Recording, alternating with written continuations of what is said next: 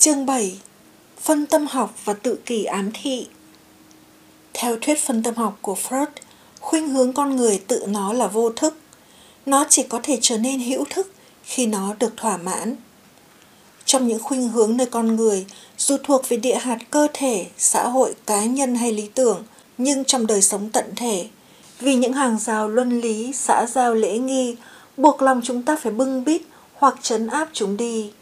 Do giáo dục và thành kiến của xã hội, một bức tường được thành lập trong tâm trí chúng ta có nhiệm vụ kiểm soát, phê bình, chắn lối không cho những khuynh hướng kia đi vào ý thức. Hiện tượng duy trì hay gạt bỏ những khuynh hướng húy kỵ kia tạo thành sự ức chế về tâm lý. Đó là trạng thái mà Freud gọi là sự ức chế các khuynh hướng. Sự dồn ép vào tiềm thức kia có thể gây ra ít nhiều khó chịu, sự thất vọng, nỗi buồn giàu chán nản vô cớ, những cơn giận dữ, những liên hợp phức tạp về tinh thần được biểu lộ bằng những cử chỉ sơ thất, lầm lẫn, quên lãng. Nhưng những khuynh hướng bị ức chế vào tiềm thức cũng có thể biểu lộ trong những giấc chiêm bao mà chúng thực hiện theo một lý tưởng nào đó. Những khuynh hướng đó cũng có thể cao thượng hóa bằng cách biến thành những khuynh hướng ưu việt. Vì vậy cho nên bản năng tính dục không được thỏa mãn có thể hiện bày dưới hình thức thơ mộng hay sáng tạo nghệ thuật.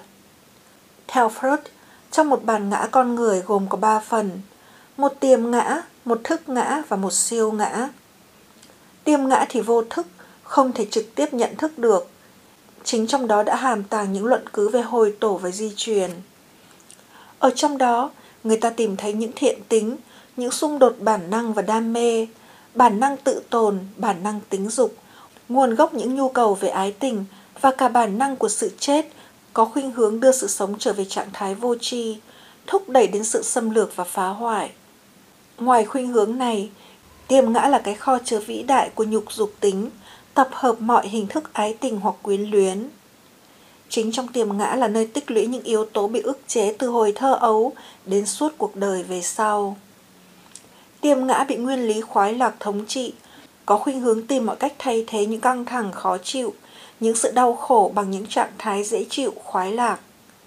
Nằm giữa tiềm ngã và vũ trụ bên ngoài, thức ngã tìm cách hòa giải đôi bên bằng cách làm sao cho tiềm ngã thuận ứng với xã hội và nhờ vào sức mạnh của bắp thịt thuận ứng vật giới cho nhu cầu của tiềm ngã. Nó không những là kẻ phụ tá của tiềm ngã mà còn là kẻ nô lệ dễ bảo tìm cách lấy lòng chủ nhân nó. Nó cố sức tìm mọi cách để giữ sự hòa hảo với tiềm ngã bằng cách dung hòa những mệnh lệnh vô ý thức của tiềm ngã với sự hợp lý hóa của ý thức. Để có một ảo tưởng rằng tiềm ngã đã cư xử phù hợp với thực tế, mặc dù tiềm ngã vẫn ngoan cố và chẳng uốn mình theo những đòi hỏi của đời sống thực tại. Thức ngã tìm cách giảm bớt những xung đột nổi lên giữa một bên là tiềm ngã và một bên là thực tế và siêu ngã. Nói tóm lại, thức ngã giữ một vai trò khốn khổ, tôi mọi ba bề và vì vậy sống trong sự sợ hãi của sự hiểm họa trên búa dưới đe, vừa của xã hội bên ngoài, vừa của nhục dục đánh, vừa của siêu ngã khắt khe. Do đó mà sinh ra ba loại ưu tư tương ứng với ba mối hiểm họa nói trên. Vì ưu tư là lối biểu hiện của sự lùi bước trước hiểm họa. Thức ngã như vậy có thể xem như là một cái kho chứa chất ưu tư. Một chiếc linh hồn nhỏ mang mang thiên cổ sầu. Thơ Huy Cận trên thức ngã là siêu ngã, giữ việc phê phán, kiềm thúc thức ngã, thoát khỏi mặc cảm Oedipe. Lúc con thơ ấu của đứa trẻ cố gắng mô phỏng và bảo tồn tư cách của cha mẹ chúng, mà chúng xem như những nhân vật siêu quần. Do đó siêu ngã phát sinh với ý niệm đồng nhất và đồng hóa với cha mẹ nó. Lớn lên, ra khỏi phạm vi gia đình, siêu ngã có thể tôn sùng những kẻ thay thế vai trò cha mẹ, như thầy giáo hoặc các vĩ nhân, thần tượng lý tưởng. Nó tiếp tục giám thị và nếu cần thì trách phạt như cha mẹ nó trước kia đã làm. Nó tìm cách thống trị trên thức ngã như những hiện thân, những lo ngại của lương tâm cũng có thể là một ý niệm tội lỗi vô thức bởi vì siêu thức có thể đôi khi ý thức, đôi khi cũng không vì đó mà nó không chống đối với những yếu tố khác của thức ngã ấy. Nói tóm lại, tiềm ngã thì phi đạo đức, thức ngã thì cố gắng đi vào con đường đạo đức, còn siêu ngã thì có thể trở thành siêu đạo đức mà đồng thời cũng có thể tàn bạo như tiềm ngã Trong số những khuynh hướng mà đời sống xã hội bắt buộc chúng ta phải dồn ép, sự khao khát dục tình dưới hình thức nhục dục chiếm một địa vị nguyên thủy. Nó là sinh khí của tinh thần cũng như sinh lực của thể chất. Sự ức chế các khuynh hướng, đó là nguyên nhân của đa số những bệnh về thần kinh và những bệnh về tinh thần. Những người tranh đấu để khỏi xa vào những điều đồi bại mà thâm tâm mình thôi thúc. Một khi ức chế không thành công, liền mắc phải chứng suy nhược cơ năng thần kinh. Xem thế, chứng suy nhược cơ năng thần kinh là một sự ức chế thất bại vậy. Cuối cùng, những xung đột về tình cảm bị dồn ép vào tiềm thức có thể tạo ra những rối loạn cơ năng để lâu ngày có thể biến cải thành nội thương trong tạng phủ.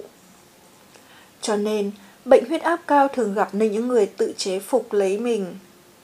Họ mang một nỗi niềm công phẫn thường xuyên bị dồn ép.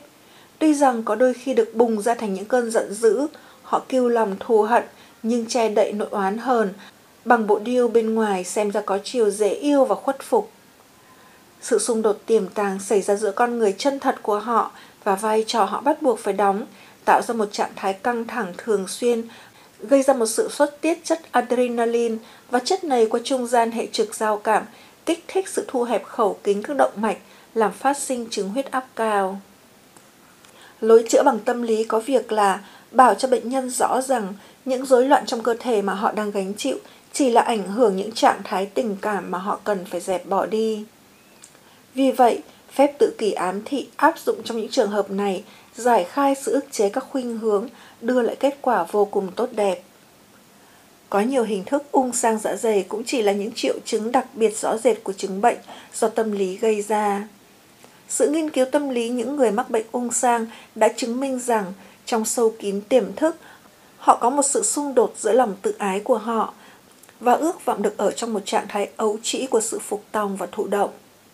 Mà việc thông thường về tâm sinh lý trẻ con là có sự liên hệ mật thiết giữa quan niệm tình thương và thực phẩm. Những dục vọng thầm kín và bị chấn áp chuyển hướng, hoạt động tiềm thức tập trung vào ống tiêu hóa và phát lộ dưới hình thức sinh lý bằng sự xuất tiết quá nhiều dịch vị đưa đến chứng ung sang. Ở đây nữa, sự áp dụng phép tự kỷ ám thị cởi bỏ sự xung đột nội tâm có thể cải thiện rồi làm biến dần những sự rối loạn nguyên nhân của căn bệnh. Khuynh hướng các chứng cảm hay những bệnh sưng hầu và việc ít ai ngờ đến là xu hướng gặp tai nạn cũng là những bệnh về tâm lý ảnh hưởng đến cơ thể theo sự nghiên cứu của những nhà phân tâm học vừa khám phá ra. Quả vậy, những người đa cảm mất cân bằng có một sự tuần hoàn bất túc ở hệ hô hấp bên trên làm giảm sức đề kháng của họ đối với các vi khuẩn hay những siêu trùng ký thực luôn luôn có mặt nơi những người lành cũng như nơi những người bệnh. Còn về những tai nạn thì như trong các bảng thống kê đã chứng minh rằng luôn luôn cũng những người đó tự gây thương tích cho mình vì sự thiếu chú ý hay có một sự chú ý kiểm soát không đúng cách. Người ta đã thấy rằng ở Mỹ Châu, một sự thay đổi 5% nhân số của một nhiệm sở làm giảm những tai nạn bớt đến 80%. Nhưng những nhân viên lơ đễnh đổi đến một nhiệm sở ít nguy hiểm hơn vẫn tiếp tục gây nhiều tai vạ. Tỷ dụ, đáng lẽ gây ra những vụ tông xe hơi thì họ có thể để tay bị kẹp hoặc gây cho mình những sự trẹo gân. Sự phân tích tâm lý các nạn nhân này chứng tỏ rằng các tai nạn dường như họ lãnh chịu thật ra chỉ là những hành động dụng tâm của tiềm thức. Đôi khi do bởi một ý thức về tội lỗi với ước vọng tự trừng phạt của tiềm thức, đôi khi để biểu lộ một ý muốn trả thù hay bạo động, hay hơn nữa là một dục vọng trừng phạt bằng những sự đau khổ một kẻ nào đó có thể là gián tiếp chịu trách nhiệm về tai nạn đó. Chúng ta có thể kể thêm nhiều ví dụ và những điều chúng ta vừa nói về chứng huyết áp cao, ung sang và những bệnh cảm cũng có thể đem áp dụng cho bệnh nhói tim, bệnh tiểu đường, bệnh suyễn, bệnh ăn không ngon thuộc thần kinh, bệnh tả, bệnh bón kinh niên, cho vài bệnh ngoài da, cho nhiều trường hợp rối loạn về biến dưỡng, cho ta thấy khả năng của phép tự kỳ ám thị chiếm một địa vị quan trọng trong việc chữa lành các căn bệnh của thể xác con người. Nói rộng ra, những hình thức bệnh tật do tâm linh gây ra, bề ngoài xem có vẻ thuộc về cơ thể, kể thật ra không xiết, mà tai hại hơn nữa là đôi khi chính những sự xem xét của phòng thí nghiệm lại còn tiếp tay trong sự tin tưởng sai lầm vốn người ta sẵn có. Phòng thí nghiệm cho người ta biết có những sự bất thường của áp huyết, những biến cải trong sự xuất tiết dịch vị cũng như những dấu hiệu mất quân bình của thần kinh dinh dưỡng và các hạch. Tuy vậy, tất cả những triệu chứng này chỉ là sự biểu lộ của một sự rối loạn thuần túy tâm linh. Và nhờ những cuộc khám xét kỹ các tạng phủ và qua các cuộc phân tích, người ta thấy rằng trong những trường hợp đó các cơ quan hoàn toàn toàn vẹn, chẳng mảy may biến cải hoặc thương tổn gì. Các chứng bệnh này có thể xem như có sự bất hòa giữa tâm linh và cơ thể, nên đã gây ra một sự biến cải về năng lượng thần kinh trong một cơ quan lành mạnh về phương diện thể chất. Sự rối loạn vì vậy chỉ có tính cách cơ năng, cho nên cách trị liệu bằng phép tự kỳ ám thị, kết quả thu hoạch nhiều khi vượt trên ý muốn của mình dự liệu. Có thể biến mất hoàn toàn và đôi khi trong chốc lát nếu qua trung gian thần kinh hệ tiềm thức tác dụng hữu hiệu trên cơ quan nhờ lối trị liệu theo phương pháp tự kỳ ám thị thích ứng.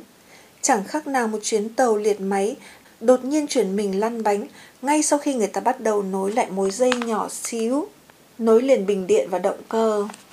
Như trường hợp một người bị chứng bán thân bất toại vì bệnh xuất huyết ở não, trong lúc cục máu đông đã tiêu tan mất dư từ bao giờ. Đứng về phương diện cơ thể học mà nói thì mọi sự đều tốt đẹp bình thường, nhưng người bệnh thân thể cứ sụi lơ một nửa vì người ấy tưởng tượng rằng họ bị tê bại cho đến rồi đời mãn kiếp. Sự hỗn loạn cơ năng, sự liệt bại kia tồn tại là do tác dụng của một sự tự kỳ ám thị sai lầm tai hại. Mọi bệnh tật đều không phải là đơn mà kép. Thật vậy, trên mọi bệnh tật về thể chất thường ghép thêm một bệnh về tinh thần. Nếu ta cho bệnh vật chất hệ số 1, bệnh về tinh thần có thể có hệ số 1, 2, 10, 20, 50, 100 và hơn thế nữa.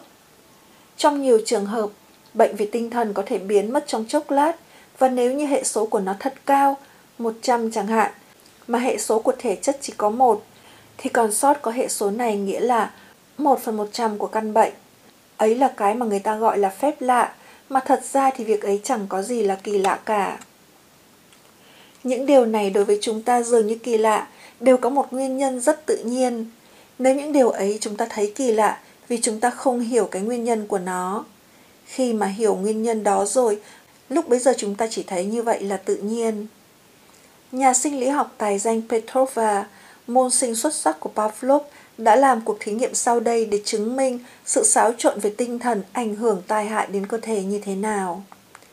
Cuộc thí nghiệm kéo dài trong nhiều năm và được thực hiện trên hai bầy chó. Bầy chó thứ nhất gồm những con to lớn vạm vỡ, đầy sinh lực, cho ăn uống đầy đủ, sung túc, hợp vệ sinh. Bầy chó thứ hai ốm yếu thua, ít hoạt động thua và sinh lực kém thua. Trong suốt một năm, Petrova đã dùng bầy chó thứ nhất vào những cuộc thí nghiệm có mục đích đánh lạc phản ứng tinh thần của chúng. Tỷ dụ, đồng thời trong khi cho chúng ăn, người ta phát ra một tín hiệu nào đó. Đợi khi tín hiệu và bữa ăn tương ứng với nhau trong tiềm thức bầy chó do thói quen. Đến lúc bấy giờ, khi ra tín hiệu đó, người ta không đưa thức ăn cho chúng mà lại đưa ra những vật chẳng có thể ăn uống gì được. Rồi người ta lại tạo thói quen lập sự tương ứng giữa bữa ăn với một tín hiệu mới. Trò chơi cháo chờ đảo điên được thay đổi nhiều cách và nhiều lần và người ta nhận thấy rằng tuy bầy chó đó cùng ăn một số lượng thực phẩm giống nhau và rất đầy đủ về lượng cũng như phẩm, nhưng chỉ vì phải trải qua những cuộc thí nghiệm làm xáo trộn tinh thần nên chúng bị xuống cân, bệnh tật liên miên, còn lông thì trừng lên, da thịt đầy mụn nhọt và cuối cùng thì chúng mất hẳn sinh lực và vẻ khôn lanh năm trước. Còn bầy chó thứ hai thì trong các bữa ăn chỉ có một tín hiệu duy nhất, đều đặn theo lối phản xạ có điều kiện nói trước kia. Thức ăn hoàn toàn giống với bầy chó trước, nhưng chúng lại trở thành những con vật béo tốt lanh lợi nhờ tinh thần được ổn định. Ở Huế tôi đã được chứng kiến một người dân quê đang đi giữa đường phố đông đúc, bỗng nghe một tiếng súng ở một đồn bót gần đâu đây. Ông ta liền hơ hãi bỏ chạy tìm chỗ ẩn trốn trước sự ngạc nhiên của những người đi trên đường phố.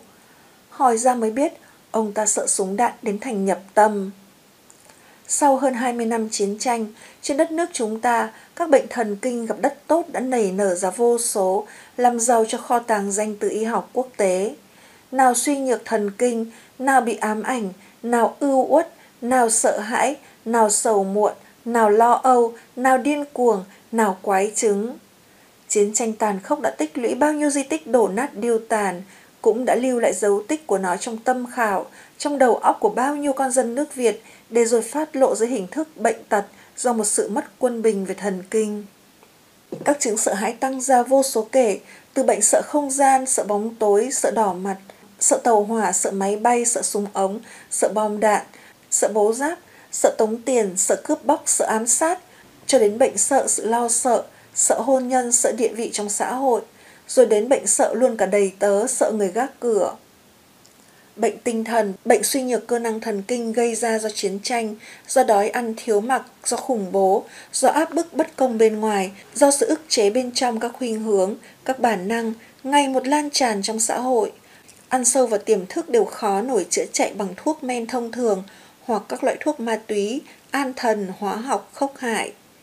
Tâm bệnh, tốt hơn hết là được chữa bằng tâm pháp, mặc dầu tác nhân gây bệnh có thể là vật chất hoặc tinh thần. Tâm pháp có thể chữa lành bệnh về tinh thần, thử hỏi còn cách nào giản dị và thần hiệu hơn phương pháp tự kỷ ám thị chỉ dẫn trong sách này.